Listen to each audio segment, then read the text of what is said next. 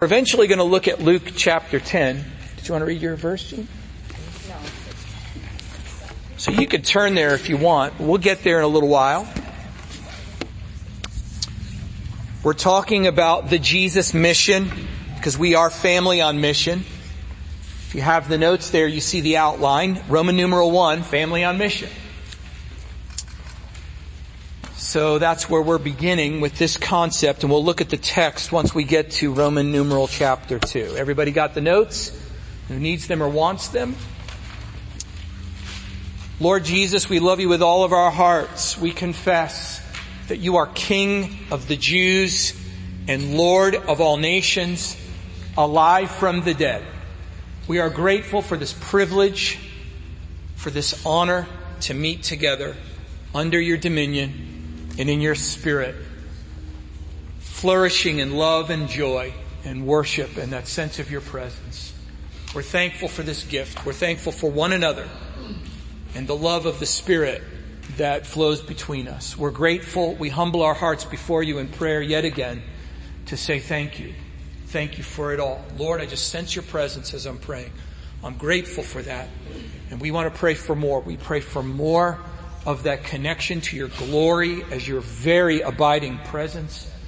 We pray for more of your anointing as that empowering presence to unveil you more and more to one another and to our world. We pray for an increase in your presence in every dimension so that you might be glorified, so that the Father's name might be sanctified, so that your kingdom might come, so that your will might be done on the earth as it is in heaven. Praise God. We ask you for the spirit of wisdom and revelation during this time of teaching, that this entire message would come from you and be articulated through you and return to you in the accomplishment of your purposes, so that you might receive the glory, so that you might edify, inform, build up, and release wisdom inside of people to be conformed collectively to your image. Lord, we got a long way to go. But you are our guide. You are our encouragement. You are our sails. You are the wind in our sails. You're the ship. you're the water. You're our everything. And so we pray, bring us along to maturity in every way. And we pray that you will make waves in our lives and in our community and that you will do a new thing and that we would perceive it. We pray that we would feel it and we would sense it. We pray that the the communication of the saints among one another would be anointed with the spirit of prophecy and the wisdom uh, and the revelation of the Spirit so that there might be great confirmation, Lord, coming forth as to what you're doing and how you're doing it so that we could say yes to your word. Behold, I'm doing a new thing. Won't you perceive it? Lord, may we be right in on that. Take us behind the curtain as we are behind the curtain to hear your secrets because we love you and we want your will to be done in us and through us for your glory. Jesus is King and Lord, alive from the dead. In His name we pray. Amen. Amen. So Roman numeral number one, family on mission. That's our motto, or right? Or is that our vision? It doesn't matter. No, our motto is discovering the way of powerful living in Jesus Christ. Our vision is family on mission. And our mission is our vision. to make disciples and plant churches. Did I get that right? Anyway, you know what? Family on mission is an important phrase to us. And even on the mission part, in, in letter A there, family is the foundation and context and goal of this Jesus mission. Family is the foundation because all ministry to the community around us should come out of a family context. Whether it's missionaries sent to a totally different place, they should have come out of a community of faith. Not just attending something or going to a church by name, but actually part of a family. That's the healthiest and most biblical way. But any kind of ministry should emerge out of a family situation. And therefore it's also the context. Whether something new is being planted, that should ultimately be a family. Or if we're nurturing disciples, that should happen in the context of family. just like on the natural level. Children are born in family and they're nurtured and ultimately educated in a family context. And then of course family is the goal because we are seeking to plant new churches. No matter what else God is doing, it's happening in and through the church. And that, the church as family. The Son Himself. So n- number one under letter A, this concept is rooted in the Trinity. The Son of God Himself was sent from the Father. And the Father and the Son are eternally connected to one another in love by the Spirit. So the Son Himself comes out of a family context in His earthly mission. And He testified to that urgently, in particular in John's gospel. It's like, I'm doing this so you'll know the Father sent me. You, mu- you must know this. Father, I pray this publicly. You hear me in private all the time, but I pray this publicly so that they will know that you sent me. And he's talked about the father testifying to him. He was very, very family oriented and he would not accomplish his mission as an isolated figure. That's anathema to him. It had to be something the father had sent him to do and is working in and through him as he testified. So needless to say, we should follow a similar pattern or maybe the same pattern that all ministry emerges out of family in the spirit. Number two, underneath that, the saints therefore, we are prepared for mission likewise in the context of family. From itinerant ministries, like I already said, itinerant ministries, whether it's apostles being sent out to plant something, or it's any traveling ministry, the, the basis point should be a family context, not just attending a church. And certainly not just going to a church where you're the leader and the preacher, where there's no other function. But uh, all leaders who who travel even should be immersed in a community and should have a family with whom they break bread and pray and prophesy. And they lay hands on one another and they fellowship and then they could send them out when they go. But, you know, that's one of the more extreme uh, versions of this, all of us in any of our outreach, whatever it is, we should be rooted, of course, within the family context because we are prepared for mission in the context of family.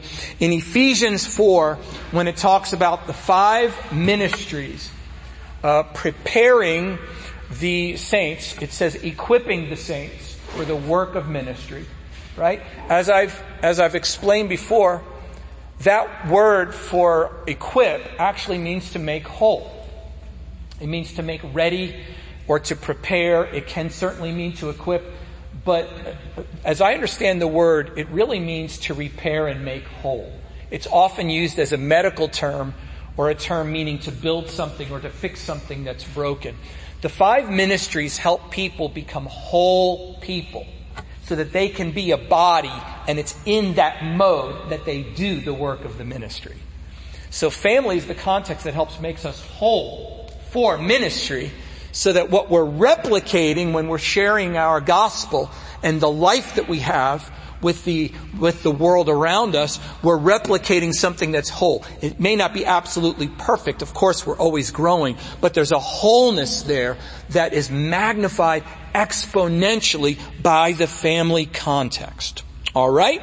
Letter B. Church planting is the ultimate goal of family on mission. To make disciples in the context of church, but also making new churches. That doesn't mean it's the only form of ministry, but it's the ultimate goal and then it's the context for any other kind of ministry. No matter what we might be called to in a city, whether it's clothing the poor or it's even having an orphanage or something, still the, the planting of church is still God's ultimate goal, creating the context, foundation, and goal. The, uh, the local church is not only God's house where He lives, as Mike was exhorting us and prophesying, it's also the house from which every other ministry to the city should be coming. Everything should be family business. Letter C, the church is a spiritual family that actually can be a witness to outsiders even in its normal functioning without trying to. And I get this from 1 Corinthians chapter 14 verses 20 through 25 That's an example where visitors are coming, unbelievers are actually coming to a church meeting. And Paul tells them, make sure you're prophesying and not just speaking in tongues without interpretation. And that will be a great witness to the people that are visiting. So my point is that even a church just functioning as a family and prophesying to one another, that can actually be a vehicle just in itself as people visit the meeting. Now a house church meeting is not mainly supposed to be a missionary outreach. Uh, it's, it's a family edification setting for the sake of being a light to the world. But that doesn't mean it can't be a witness to a visiting unbeliever or, as Paul says in that passage, a novice. So someone new to the things of the Spirit, or maybe just a brand new disciple or not quite born again, or the other word he uses is an unbeliever, someone who's not born again. Paul envisions situations where folks like that come to a, an established house church. And he exhorts them you gotta be prophesying. You can't just be spouting off in tongues without interpretation because guess what? No one knows what you're saying. Unless you interpret. Then it's fine. But if you're prophesying, not only are you edifying the believers, but you're giving witness to unbelievers because you will expose them prophetically and they will fall down and make one of those, what Paul quotes from the days of Elijah, you know, 1 Kings 18, I think it is. They'll fall down in response to your prophesying and, and testify that God is surely among you. Like when the fire fell. Yahweh, He is God. So the New Testament version of that is the church prophesying as witness to outsiders coming in our meetings. That may not be our main vehicle for mission, uh, but it is a vehicle. So the church has the power for witness just in its prophetic life. That's prophetic life. Not pathetic life. Come on. Letter D, mission creates and replicates a family culture. That's the importance of starting with family because we want to replicate a way of life in others that's not just getting saved and then attending, but rather being integrated in the entirety of the new creation, which includes the new family. So we want to model this so that we replicate it by default. We don't want to build mechanisms that are different than family. We want people to get saved in this environment or through people who are immersed in this environment so it's somewhat natural. Again, it's just like natural family. We don't dole that out to others uh, to raise our children. We may delegate certain things like schooling and whatever. We have the authority to delegate, but still it's the power of the family that creates human beings. And so that's way not different for a spiritual family. It's the same. So there you have family on mission, Roman numeral one. Now we go to Roman numeral two. Don't you like these references to my Roman numerals? Isn't that exciting? This is the Jesus mission. I want to talk about the Jesus way of doing mission which is usually different than our natural kind of inclination. I, am using natural there in a, a little bit more of a negative way than I did in my previous point. Um, the Jesus mission is driven by a kind of wisdom that we don't always recognize or embrace when we're doing missions work or especially in the Western world when we're trying to lead people to get saved. And so I want to look at a passage of scripture in Luke chapter 10 where Jesus reveals his wisdom for mission. Now, there's a couple of qualifiers here before I begin and before I read this passage. Uh, before I begin this point is what I mean. I've already begun my message, as you may have noticed. But um, there's some particular things about this. You know, they're in Israel and they're going specifically to cities in Israel. That doesn't apply to every single person who reads this from now on. These are also apostles he's sending out, and not everyone is an apostle who's supposed to go into a new town or a new village and start something. That doesn't mean others can't do something like this. It just means that it doesn't necessarily apply absolutely to every single uh, disciple. However, there's wisdom embedded in this mission that's meant to be replicated from this point on forever. And you'll see why as I teach and expand on these points. Okay? So the wisdom there is what we want, and some of the exact pattern is going to apply to us. So you may not be an apostle who sent raw into, you know, or sent two by two, raw into a new neighborhood and a new town, and you're just going to plan a new work there and move on. But even if we're planted in a, a, certain city or a certain part of the city, we have to keep this wisdom in mind. The Lord is more geographic than we have become in our modern and technologically advanced culture. Just like you can't do natural family digitally, you can't do spiritual family digitally. These things may help us, but you can't do it that way. The old, the original, the ancient ways of doing mission are the same then and they are the same today. And so that's where we're going with this, recognizing not every point applies, but the wisdom behind it does.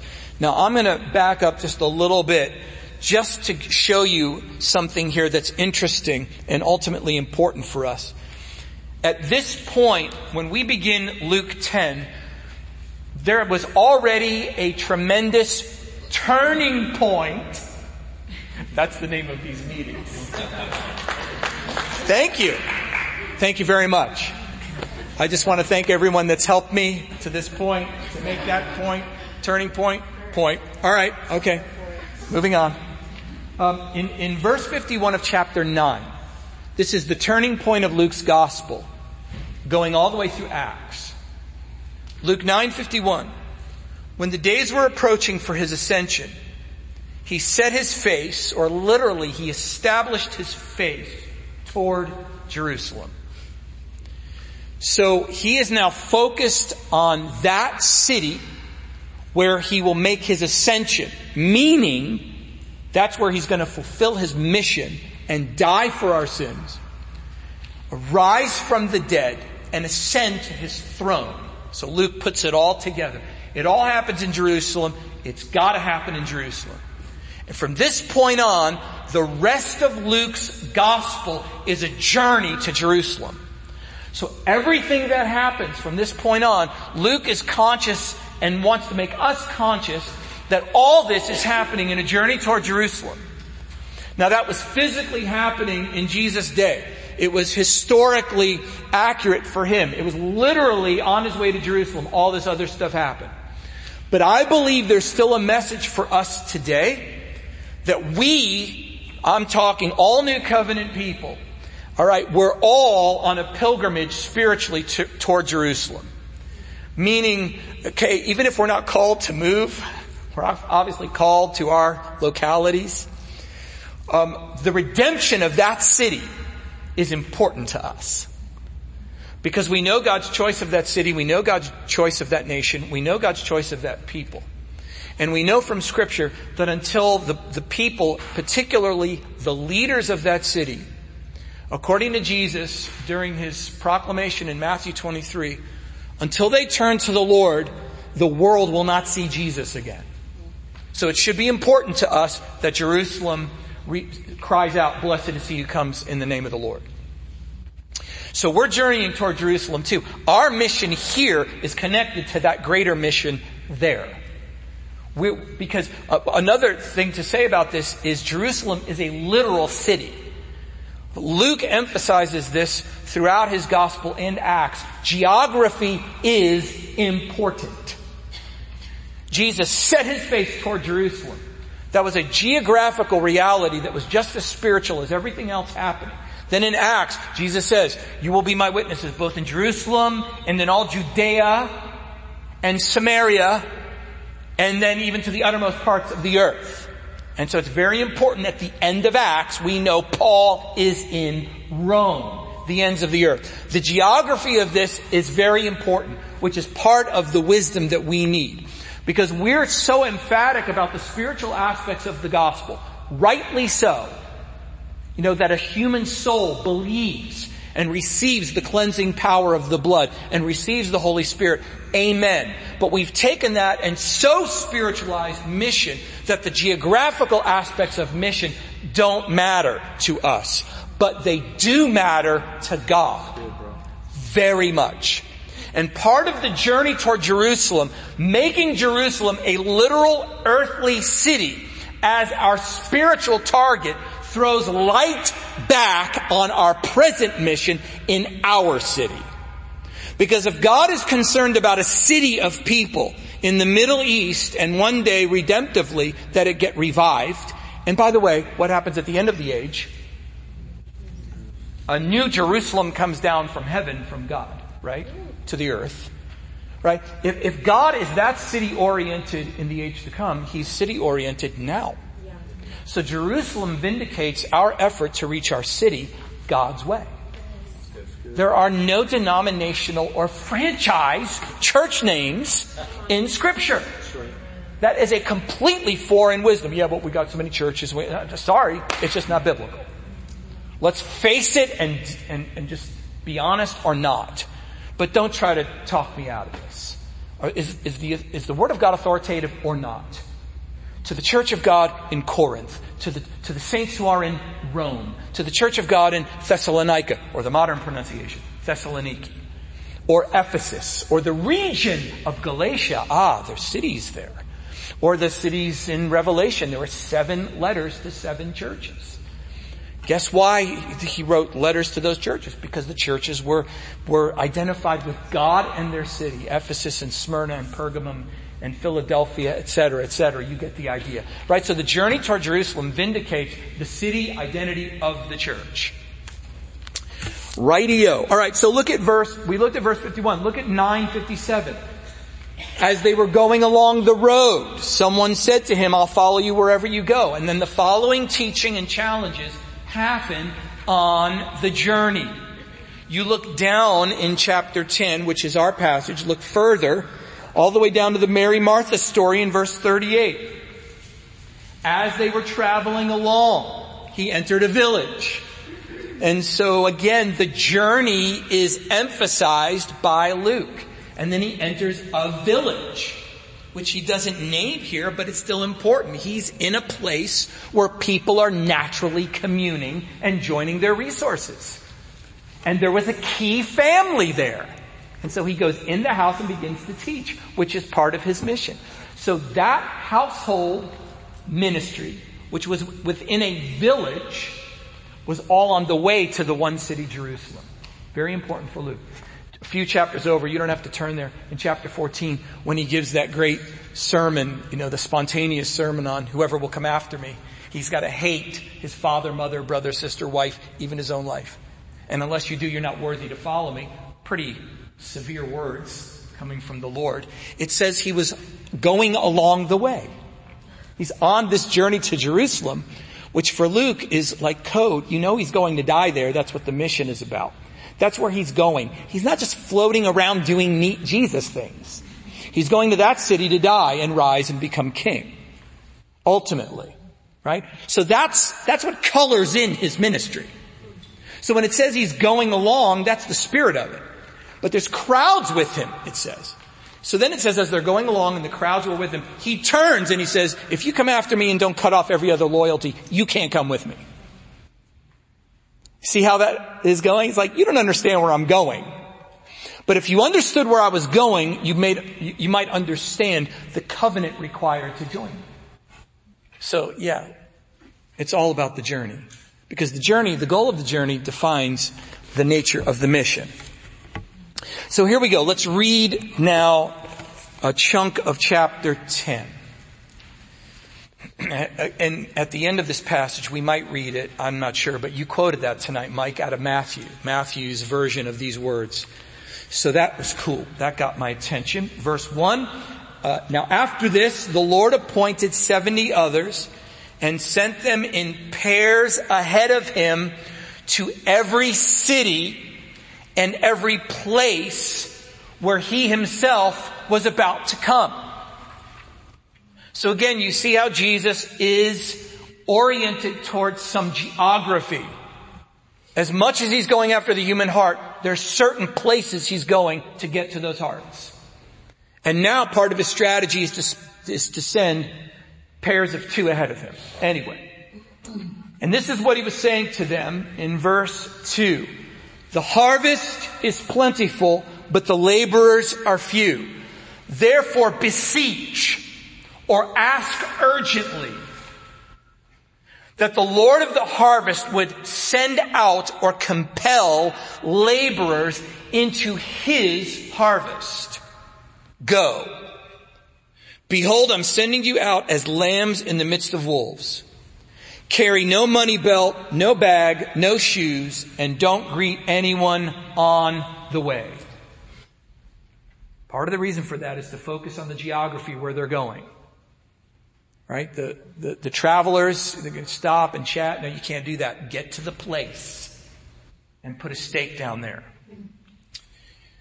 Whatever house you enter, this is still meant to, you're, you're, we're meant to smell the outdoors and the earthiness of this. You're going to certain places, you're going to certain houses. Be house oriented. Be city oriented. Whatever house you enter, first say shalom to this house. If a son of shalom is there, your shalom will rest on him. But if not, it will return to you. Stay in that house. So again, even if we're not traveling missionaries going exactly according to these instructions, we should really be sensitive to what he's saying, even for our own local church life. He's saying find the house you're supposed to stay in and stay in it. Okay, this is like the opposite rhythm of convening a giant assembly and just preaching to everyone at once. I'm not saying that's wrong. I think that's right. And I think it's a good thing. But it's not the core of mission. Because you don't move as quickly or as powerfully unless this wisdom is the foundation. So I'm not negating the other form. Hardly. No, that's fine. But it's not the thing. It's like everything we want to do. It's like, oh, we want to reach the city. Well, what do we do? We have a big event. Well, that's fine to do when the Lord leads to do it, but it should be built upon this wisdom that says, find the right person and they're the key to everything. The right person in the right house in the locations where I send you. Stay. Verse 7 again. Stay in that house eating and drinking what they give you because the laborer is worthy of his wages. Don't keep moving from house to house. Whatever city you enter and they receive you, eat what is set before you and heal those in it who are sick and say to them, the kingdom of God has come near to you. But whatever you city, excuse me, whatever city you enter and they don't receive you, go out into its streets and say, even the dust of the city which clings to your, to our feet, we wipe off in protest against you. So again, the, the reference to the dust, there's just something earthy and local that Jesus is emphasizing here. But be sure of this, the warning continues, the kingdom of God had come near to you. So yeah, sometimes even God's most poignant expressions of himself are not received. Just, that happens. So Jesus says, I say to you, it will be more tolerable in that day for Sodom than for that city. So again, that's the way he's thinking. And now here's some woes against some cities. Woe to you, Chorazin. Woe to you, Bethsaida. For if the miracles had been performed in Tyre and Sidon, which, which occurred in you, they would have repented long ago, sitting in sackcloth and ashes. But it will be more tolerable for Tyre and Sidon in the judgment than for you. And you, Capernaum, you will not be exalted in heaven or to heaven, will you? You will be brought down to Hades. Speaking again to a city. Uh, Capernaum, the village of Nahum. All of those cities or towns, Chorazin or Chorazin, however the modern way to say that is, Bethsaida, Capernaum, to this day, you guys who go to Israel or have been, you'll visit their ruins. They don't exist as cities anymore. Not after these woes. They'll always be tourist attractions, I guess, until God redeems the land. But it's cool to go see the, the old forms of the ancient homes.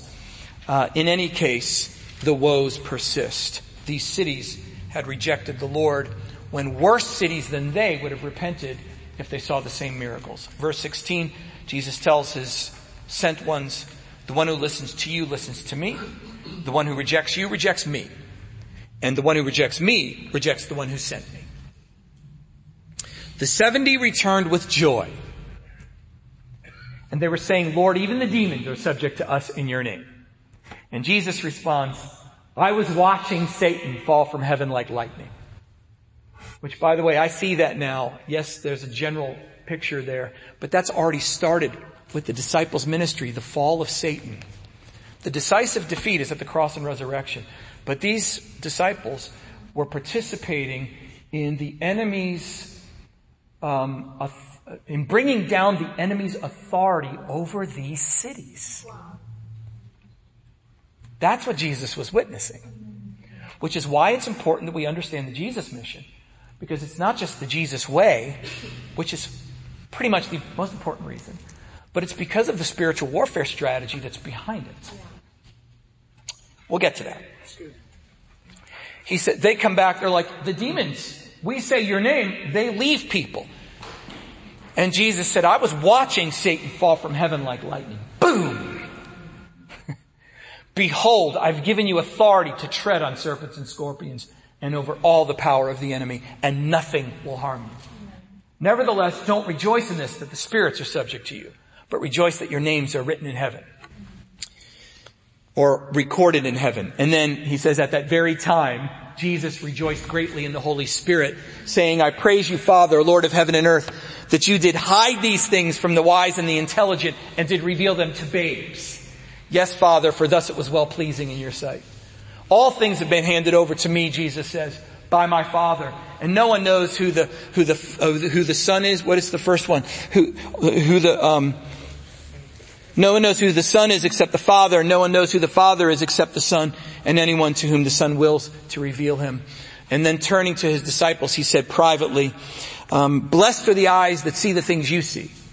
For I tell you, many prophets and kings have longed to see what you see and they did not, and to hear the things that you hear and they did not. Lord, take away the wax film over those words, because we don't feel the privilege of those words because we don't really see what we're seeing and we don't really hear what we're hearing. Heighten the vision of Jesus in us and around us so that we could see the magnitude of this simple ministry to these villages and in our own. Lord, do something in us, make waves because we like the way that sounds, but it's hard to do. Give us grace. Jesus is King. Amen. Okay, now the Jesus wisdom, letter A. Jesus oriented his mission in terms of geography and in particular cities. You got that there? You filling in your blanks? Even the word oriented, which is my choice for your notes, it means to, you know, calibrate in a direction. It comes from a word that is a literal location. The east or the orient. Jesus oriented his mission in terms of geography and cities. When God called our family here, and probably most of us are transplants, when God called our family here, God called our family here. It wasn't just a move for us and then we're going to do stuff here that we could do anywhere.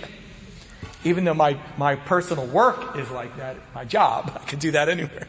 As long as I have a computer but I can't do what God called me to do here anywhere. And neither can you. So if God's transplanted us here, then we have to see ourselves somehow as sent. Did you hear that alliteration? We have to see ourselves as somehow sent here and really embrace that. Because that's the purpose God sent us here.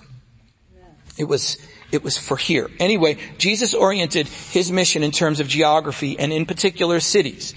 And cities is like the, the middle because he recognizes much larger terrain, nations and regions. And he also recognizes smaller segments because our city is quite big. It's a large city, you know, it's not like the largest city, but compared to the cities Jesus sent his disciples to, it's a very big city, Charlotte, let alone comparing it to something like whatever, Chicago or New York or Los Angeles. So therefore that, that terrain has to be broken up into sections. In any case, we might recognize kind of a village or a neighborhood within it, but you get the idea. The city is kind of in between. The smaller um, segments and the larger segments. Number one subpoint, right? Remember the context is Jesus' journey toward Jerusalem, as we've already said. He's going toward a city, so in the meantime, he's concerned about cities. Number two, Jerusalem is the focal point. So a very brief detour here. I've already alluded to it. I'm just going to touch on it now. Jerusalem is the focal point for Jesus' journey. In one sense, it's the focal point for us also. Not because we're necessarily called to do more in Jerusalem than here, but for the purposes I already mentioned, we belong to a larger plan and our mission in this city belongs to a larger mission to that city. And the success of the kingdom in that city, according to Jesus in Luke and Paul, depends on the fullness of the Gentiles which includes successful kingdom ministry in Gentile cities around the world in order to impact that city. Are you with me? We gotta think in terms of Jerusalem to remind us to think in terms of our city. So our city broken down into neighborhoods, which is broken down by, into homes and broken down into families, one of whom in a section is usually the key family. That person, or let's make it a single person, just to get it down as, as small as we can, to that one Samaritan woman. She has a key role in the redemption of Jerusalem. Because she was the doorway for Jesus into her city, which was a, a basically Gentile city. But that was part of his mission to the ultimate city. So the, the focus on Jerusalem brings significance to every aspect of God's plan and every person therein between here and Jerusalem. Amen. Amen. Thank you for that.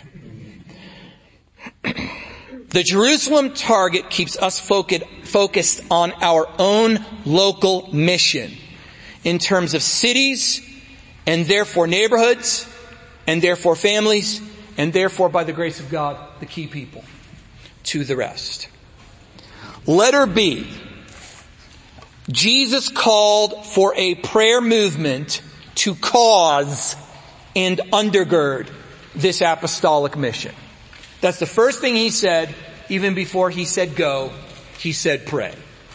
That's going to have very obvious and simple application for us during our assignment portion of the teaching and you could imagine what it might be, pray, but that is the first thing Jesus said. Now he does say, you know, appeal strongly to the Lord of the harvest to compel laborers. And then the next thing he says is go, which means he had been praying.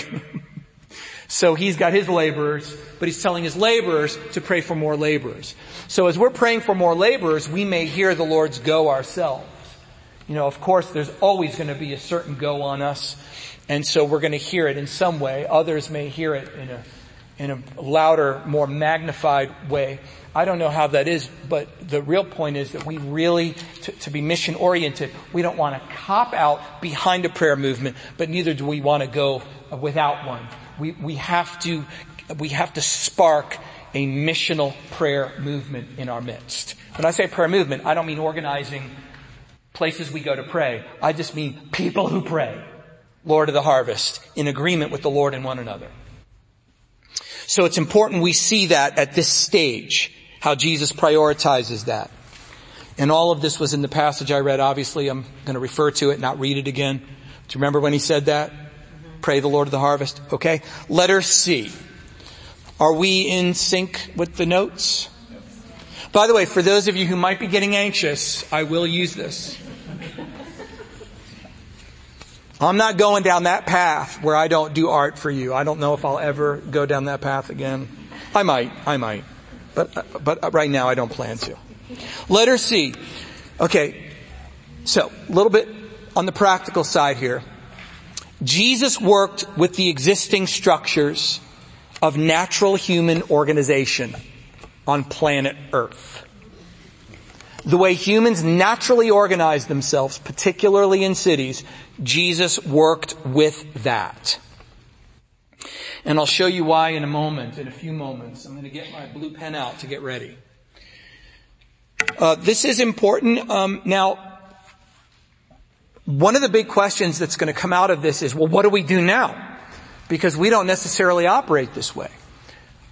And I'm not trying to get us to operate like these missionaries tomorrow. Even we in house churches still commute from different parts of town. And I don't see any other way to do that at this stage in the game for us.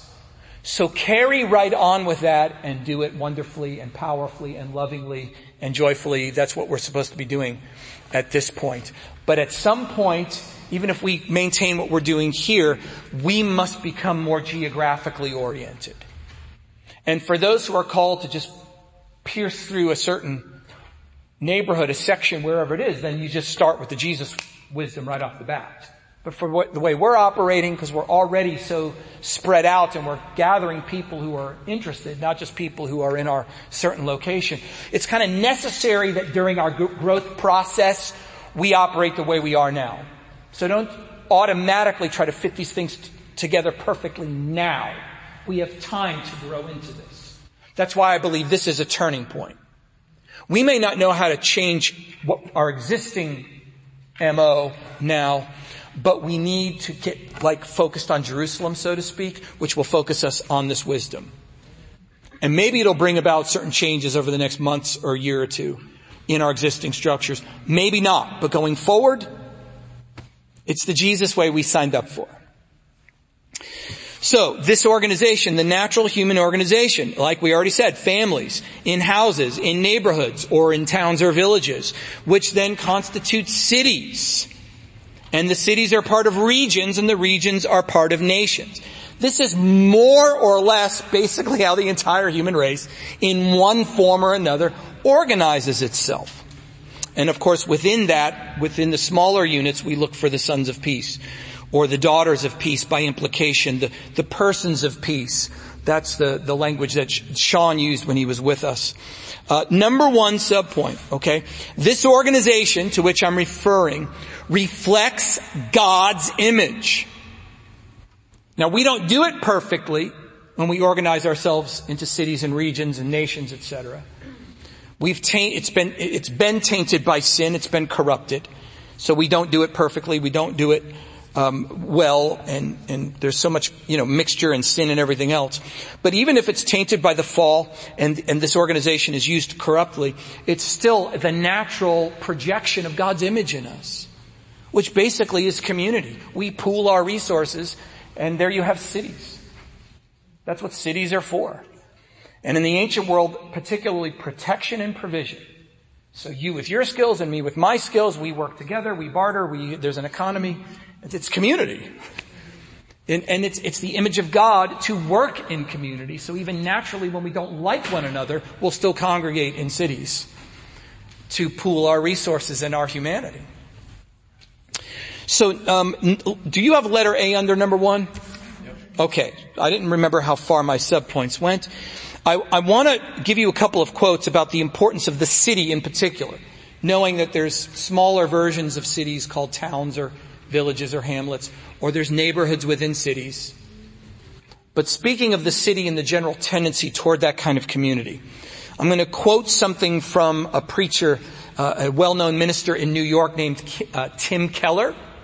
I found this quote in, a document online and I, I liked it. I was looking for something like this uh, some months ago. Tim Keller says this, that God himself designed the city. He doesn't mean every human city, he means the concept of a city. That's God's design. That's not a human invention. And he designed the city with the power to draw out the resources of creation, both the natural order and the human soul and thereby to build civilization. So yeah, the city is important. Again, God designed the city with the power to draw out the resources of creation. When we pool our resources and make cities, it helps us tap into creation. This does not negate all the people that live in more rural areas and they resource us in the cities often. We need them and they need us, but most of the time everything is somehow in reference to a city. He goes on to say a little bit more of an explanation regarding the fact that the city is God's invention. Even God's future redeemed world and the entire universe is depicted as a quote city. Now, I don't know if the entire universe is depicted as a city or Jerusalem is a city within the universe. Either way, we got the New Jerusalem at the end of the age. And that's absolutely true. So regarding that, he quotes Hebrews. Uh, Tim Keller says, Abraham sought the city whose architect and builder is God. So that even Abraham was city oriented if he didn't realize it. There was a city that represented the age to come. And even if only instinctively, this is Bob speaking now, not Tim. I'm not putting words in Tim's mouth. Okay? Instinctively, if, if no other way, uh, Abraham understood he was looking for a city. And so that the cities built by the Canaanites where he was wandering were not his city, cities. Alright? Back to the quote. Revelation 21 describes and depicts the apex of God's redemption as a city. His redemption is building us a city, the New Jerusalem. In fact, when we look at the New Jerusalem, we discover something strange. In the midst of the city is a crystal river, and on each side of the river is the tree of life, bearing fruit and leaves, which heal the nations of all their wounds and the effects of the divine covenant curse.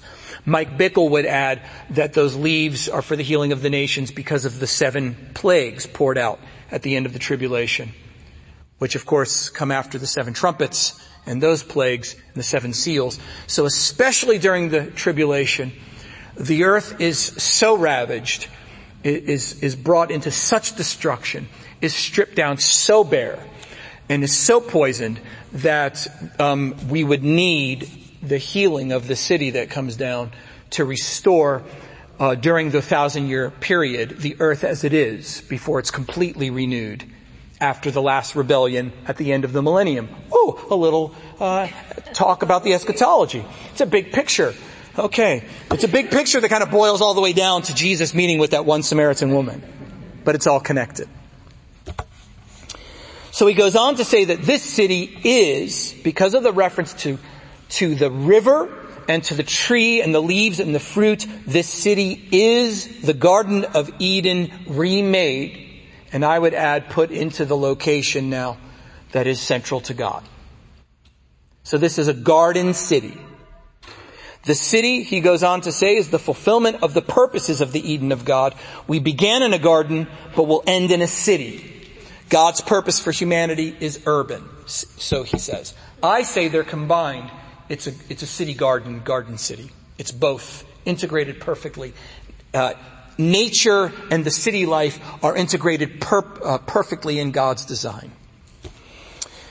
So the city is God's invention and it is God's design ultimately. It's not just a sociological phenomenon or an invention of humankind. That's our main point here. However corrupt our filter is, we're still instinctively doing something God planted on our souls, something God himself does. He builds cities. I would add letter B, this, the, this, the creation of cities is one of the ways humans are meant to subdue the earth. This is how we take dominion over sharks. We make cities. Just, you tell me if you've seen any sharks in a city. You have not. I think there's, isn't there some movie where sharks come flying in the air? That is not real. We've taken dominion. You will not find a shark in the city. See, it works. Unless they're in the, I know, unless they're in an aquarium. But still, they can't go out. And we've captured them. We've captured them. Say we, like, you know, proud of us for doing that. Letter C. This organization is recognized by and used by demonic powers. They recognize this form of organi- organizing, which includes government, and they infiltrate the governments over these different areas, and they seek to rule them. They seek to supplant God's government, which happened at the beginning. And so when we organize ourselves as humans out of compulsion of the image of God, the demons come right into those structures and rule them in the invisible realm. And that's why you have terminology of government and hierarchy in Ephesians 1 and uh, excuse me, well, Ephesians 1, yes, and Ephesians 6, and Colossians 1, which we'll look at in a moment. Uh, in Deuteronomy uh, 32, as well, well, in Deuteronomy 32, there's a reference to the nations being allotted according to the sons of Israel, but some of the manuscripts say the sons of Elohim, which is a rec- which is a recognition of the angelic beings that have dominion over certain defined territories on the earth. So you tell that to your British friends who say we're still in rebellion. Just kidding. Just joking over there. Just joking. Just joking. I'm just messing with you. Cause I hear Andrew joking with me as I'm saying this, so it's all in good fun. Uh, in any case, okay, so um, they use these structures, uh, structures for their own power over humanity. They have hijacked them, and then these structures ultimately belong to God. I want to show you in Colossians chapter one a verse about this. Uh, Colossians 1.16.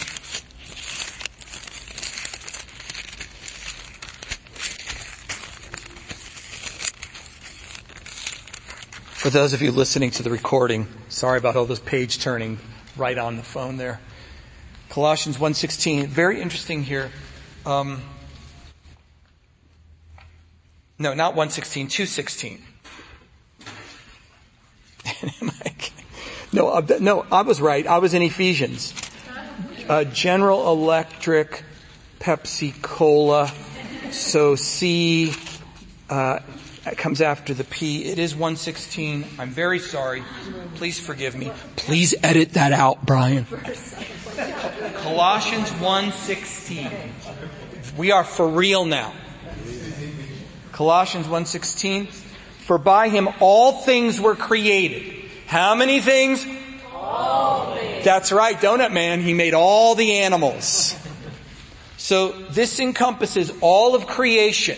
He means all of nature. He means the bird and the, the birds and the fish and the mountains and the stars in the sky. Yes, and all other angelic powers, everything.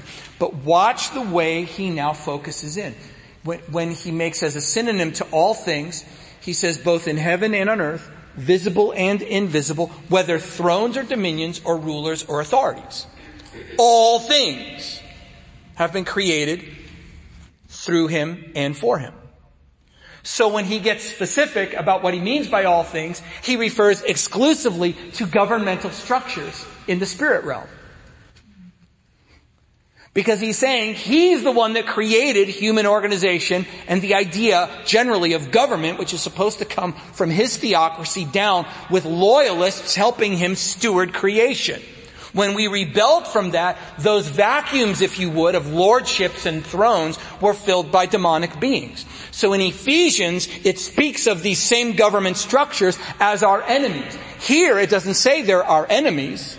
It's implied that they've become that in other parts. But here it just says that's what God created. Because He's the one that created these organizations, uh, these general tendencies toward organization and structure that's now been hijacked by these demonic powers. What does this have to do with mission? Well, here we go.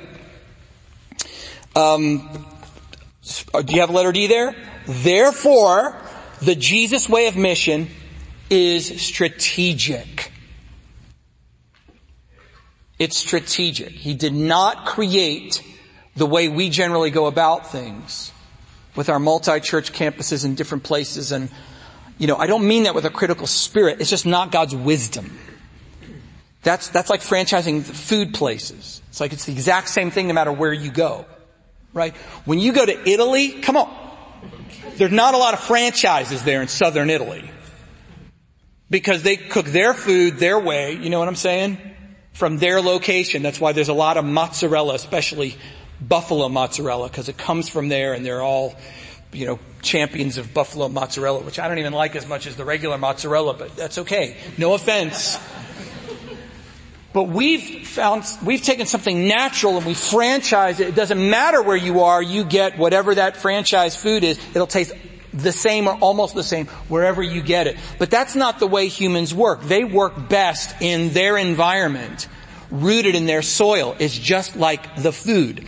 So this organization is strategic.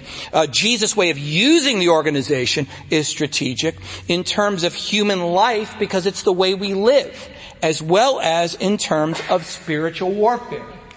Our, okay, if the square merely represents a nation, this is like the largest uh, form, form of division of human uh, uh, organization, right? My guess is, and we're not given like systematic theology books on this. We're not necessarily supposed to know how it all works out perfectly, but my guess is that list in Ephesians 6, are, we don't battle against blood and flesh, but against the rulers. So that's plural. The Greek word is archon, a prince, a ruler. Arc, R-A-R-C-H as in first or top, like archaeology. Anyway, I hope that's interesting to you. Um, these archon, um, the Satan is called an archon, so he's one of these princes, even if he's the chief over them. Which means there's apparently the highest ranking officials are called these princes.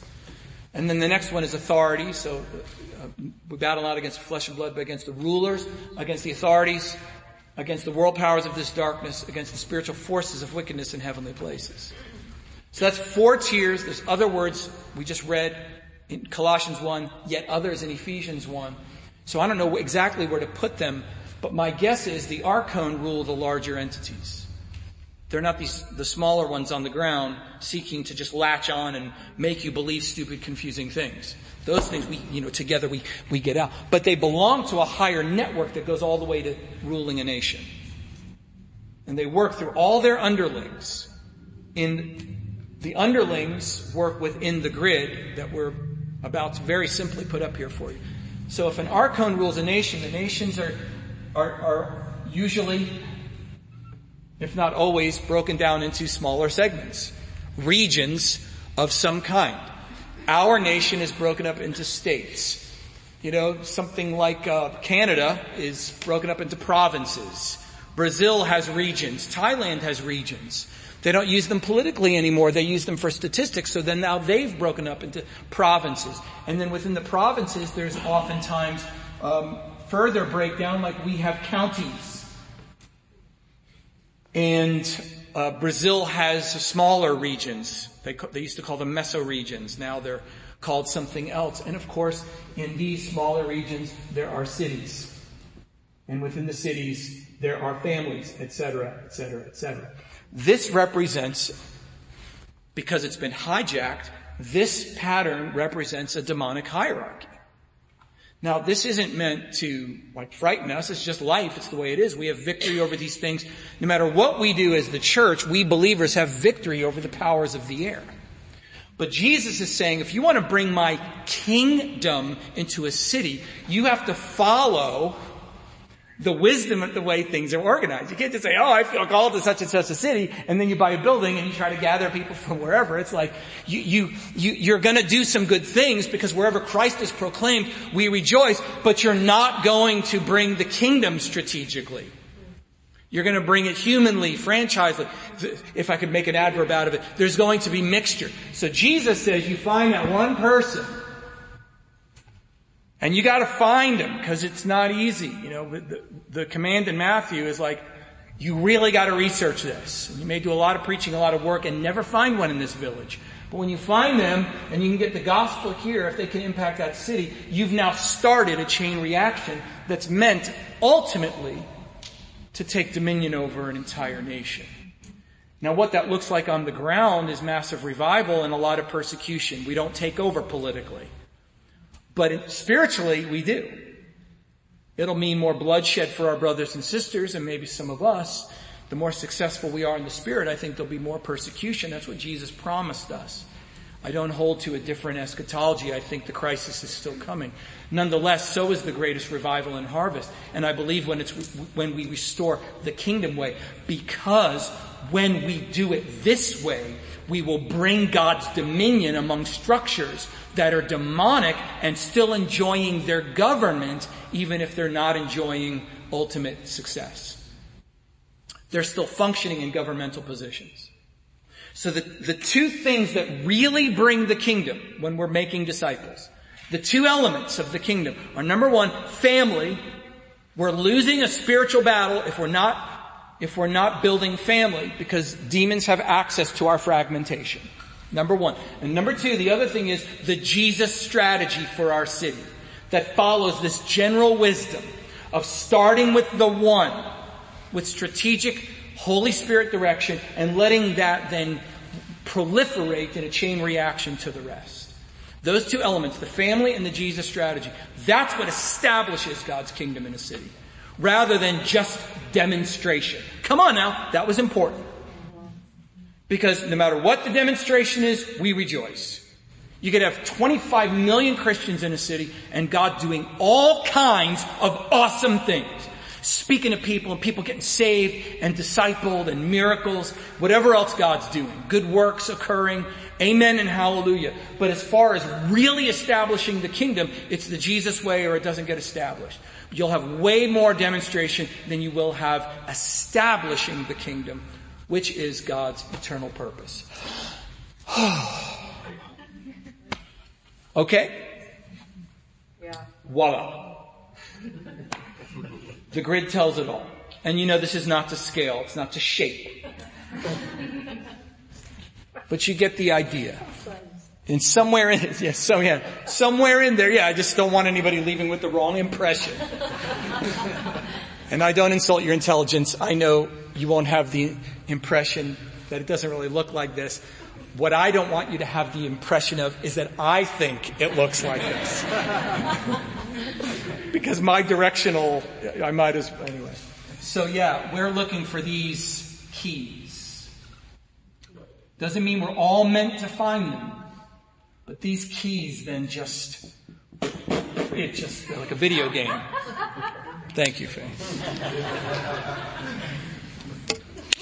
Okay, and then letter D. You have a question? Okay, no problem. Are you saying that this was God's order things? This is God's mind? Yeah, this is God's order. the hmm rulers, authority, power sources have hijacked that, Yes. so they're now ruling in these ways. but it was originally God's design. Yes. And then now, in order to bring the kingdom, we have to like go to the one person and then that goes back. Right. We did this, we've already done it naturally. Yeah. We've subdued the earth in terms of nature. And we've done it by getting married and having kids and then building these larger communities that expand. We've done it. Now we do it again spiritually. You see how everything for me, it's like a broken record. It goes back to the natural family as a paradigm for the spiritual family. Always. Because it's God's word. It's who God is, Father, Son, and Holy Spirit. So now we do the same thing missionally. So if God has sent us here, it's time to start praying about this. We may not conform to this perfectly over the next year, but we should start praying about it. Alright? So letter D then, regarding that passage, the last thing I want to say, and, and important to serve this mission here represented by the drawing. Letter D, Jesus seeks to establish His kingdom. And that restores human life. That's the way of the kingdom. It's not making a commitment to Jesus. That's part of it. And even the word commitment, I, I want to push away and substitute the word surrender because we've made too many commitments. We need surrender. Commitment is measured. Surrender gives glory to Jesus as King. We pledge allegiance. We swear. We have an oath. That's what baptism is. It's the marriage, right? So with that, however, um, th- that's part of the restoration. Wherever God rules, there's shalom, which is why Jesus says, when, when you go do this, bring your peace. You go into that house. If someone welcomes you, say peace be upon you. If they receive you, let your peace rest. If they don't receive you, take it back. In other words, you gotta get in the door, but once you start explaining what you're about, they're like, get out of here, we don't believe in that. Like our friends in Jerusalem, they were taking bricks and throwing them through the windows there. And bring, you know, many, many, uh, hundreds of dollars, I believe, uh, that much money worth of damage as well as then beating on the girl that was working there. Um, so, uh, uh what, what, was, what was my point? The, the, the whole idea of restoration, uh, when, when we go in and we start to talk about what we're about, they may say, no, get out of here, forget that, we don't want that. Like our friends in Jerusalem right? Or they may say, oh cool, yeah, come on in. Yeah, we'd love for you to stay here because hospitality made their, their society run. So there's someone's gonna welcome you in, but when they really welcome you once they realize what you're about, it's like get to work. Let your shalom be there. In other words, heal them. Bring restoration. Yeah, my grandmother has been dealing with this for the last two decades. One, one prayer, lay hands on in Jesus' name. I tell every evil thing to go. In Jesus' name, in Jesus' name, in Jesus' name be healed. And she's like, for the first time ever, released. And it's like, okay, you've got our attention. And I want to tell you about Jesus, King Jesus right here. Yeah, and they're like, oh yeah, please, stay here, especially in the ancient world where there was nowhere else to stay. It's like, stay here. Now you have access to that whole village. Because not only do they receive you, they're key. You'll notice that there's, those first people are usually also the influential people. It's just the way things work. So they'll give you access to the village. Jesus says don't go visit, he, you visit the other houses, but don't go staying in the other houses. Just stay in your one house.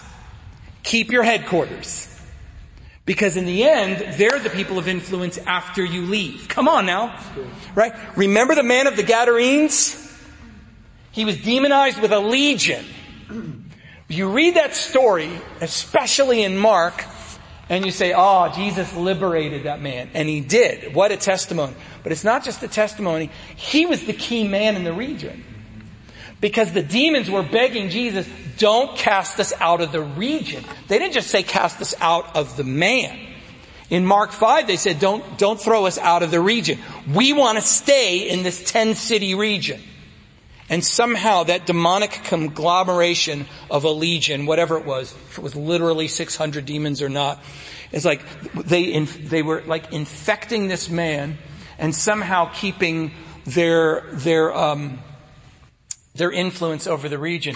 You'll notice it, it says they went out to meet Jesus and they begged him to leave. And then later it says the people went out to meet Jesus and begged him to leave. Same terminology. They were acting just like the demons. Even the people that weren't demonized. Right? But Jesus saw this isn't just a dude who, who's so demonized he doesn't wear clothes and he can break chains. This is the key man in this region. Which is why the demonic powers were probably so intent on using him. Because they saw influence. So when Jesus liberates this man, he's seated at his feet in his right mind and people are like, you gotta go. So Jesus is going to leave and the man says, I want to go with you. He says, no, you, you stay here. And you tell everyone everywhere here of all the things the Lord did for you. Here's your person of peace. Your access, your gateway into the entire region. Jesus found that man. It's an awesome picture. Right? So it's like, heal that dude, and you have access to others. The original response of the people kicking Jesus out, uh, you, you notice he didn't like pronounce judgment or respond to that, he just left. Because he planted his missionary there. So that's another thing here. We don't always stay in every place we're sent to go as long as we find those key people. Then you have this chain reaction. It's extraordinary. And we've been duped by our own pride to think that our franchise and technology way can, you know, what's the big thing and reach as many people as you can. Actually, this is the way you reach as many people as you can. Because the other thing is like trying to plant a tree from the leaves and the branches up in the sky and working down into the soil. Now I'm no botanist, but that's not the way it works. You start with the one deep down in and you heal that person. You demonstrate the kingdom and establish it in his or her home and it proliferates from there if the pattern continues. Just like natural family. Alright? In closing, Roman numeral three, and I'll just do this real quick. Evan, myself, I think I here is a, just a very, very quick breakdown. In fact, I'm not going to write it down. I don't need to write it down. I don't need to erase that. A very quick breakdown of the different avenues of outreach from a healthy church community, whether it be the, the, the family unit or the church of the city operating together. These five ministries that I have listed in A through E, the apostle, prophet, evangelist, pastor, and teacher, they equip the saints for the work of ministry, but they also, they represent dynamics in the church that are avenues of outreach. Right, so if we're more apostolically oriented, even if we're not an apostle, we're going to have certain concerns in the way we reach people. We're really, it's going to be about making disciples and planting churches, even if we're not the ones to do it, or if we are the ones to do it, we want to support that. That, that's the point. Okay. So letter A is regarding the church's mission. Here's the different sorts of things and categories out of which we operate. Letter A is the apostolic. This is the emphasis on the Great Commission of uh, making disciples, planting churches. We want to see a Jesus movement. Someone with an apostolic concern will be like, everything you do in a city in the name of Jesus is awesome, but we want people transformed into the image of Jesus. That's the apostolic concern. That's the apostolic urgency. And anyone who really is oriented that way is going to really make sure they want to support that. But guess what? All avenues of ministry ultimately recognize that as the foundational issue. Right? We don't just want to feed the poor. Although that might be a, a huge emphasis on this or that church. We want to make sure there's still discipleship happening. Even if we can't disciple everyone we feed and clothe, that's still our urgency, but some of us may be much more oriented just to care for people. Okay. So the apostolic is not only a certain avenue, but it encompasses the rest. How about that? Everybody good with me? It encompasses the rest, no matter what. You're just saying that because you like that one the best. No, it's because it's foundational. I don't play favorites. Let her be the prophetic.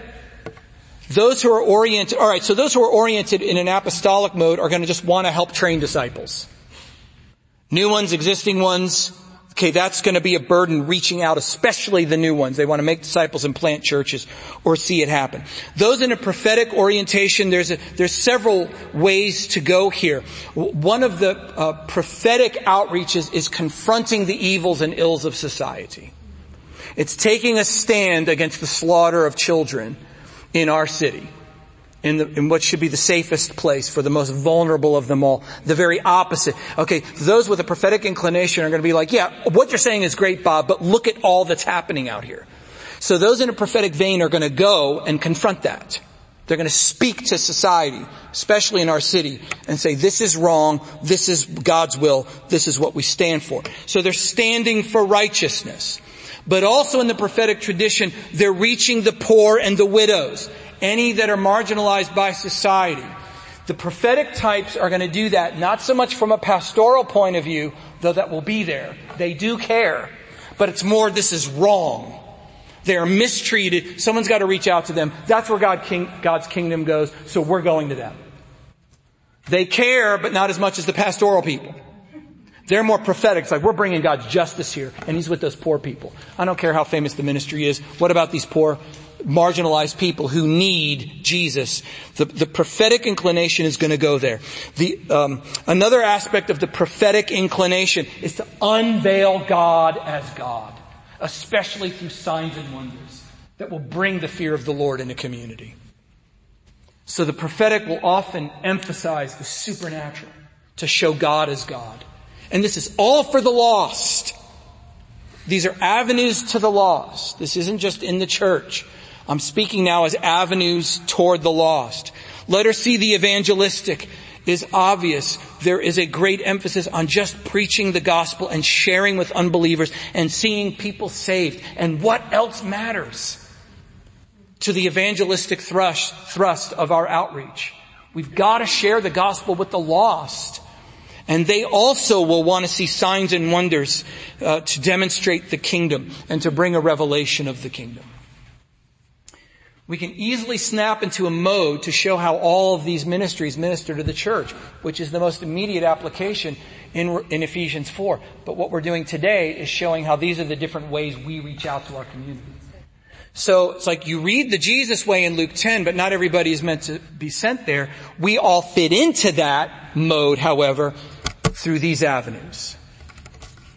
There might be some churches that are just like we just feel called to go confront this thing every Saturday and a couple of days per week of what's happening at Latrobe or wherever. Well, if that's what you're gifted to do and where your, your source of disciple making is, you have to go with the Lord. But as a city church, we should have all of our bases covered. So, the, and the evangelistic is not going to be as concerned with those of the instructive and, you know, bringing instruction or whatever. They just want to preach the gospel. The pastoral vein is going to want to love and care for people. Lost people.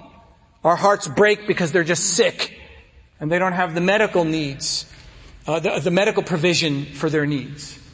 And so, past, uh, by the way, a pastoral inclination will want, God bless you, will want to see people healed.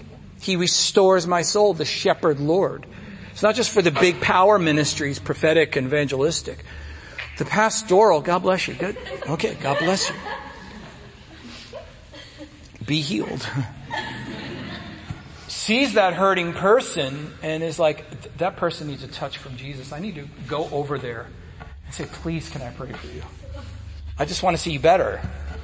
And they're still going to be concerned about the gospel, but their heart's going to be moved by reaching the lost with the power of God right where they're at uh, as well as caring for other needs. So it's just body soul relationships, just caring for the lost as people.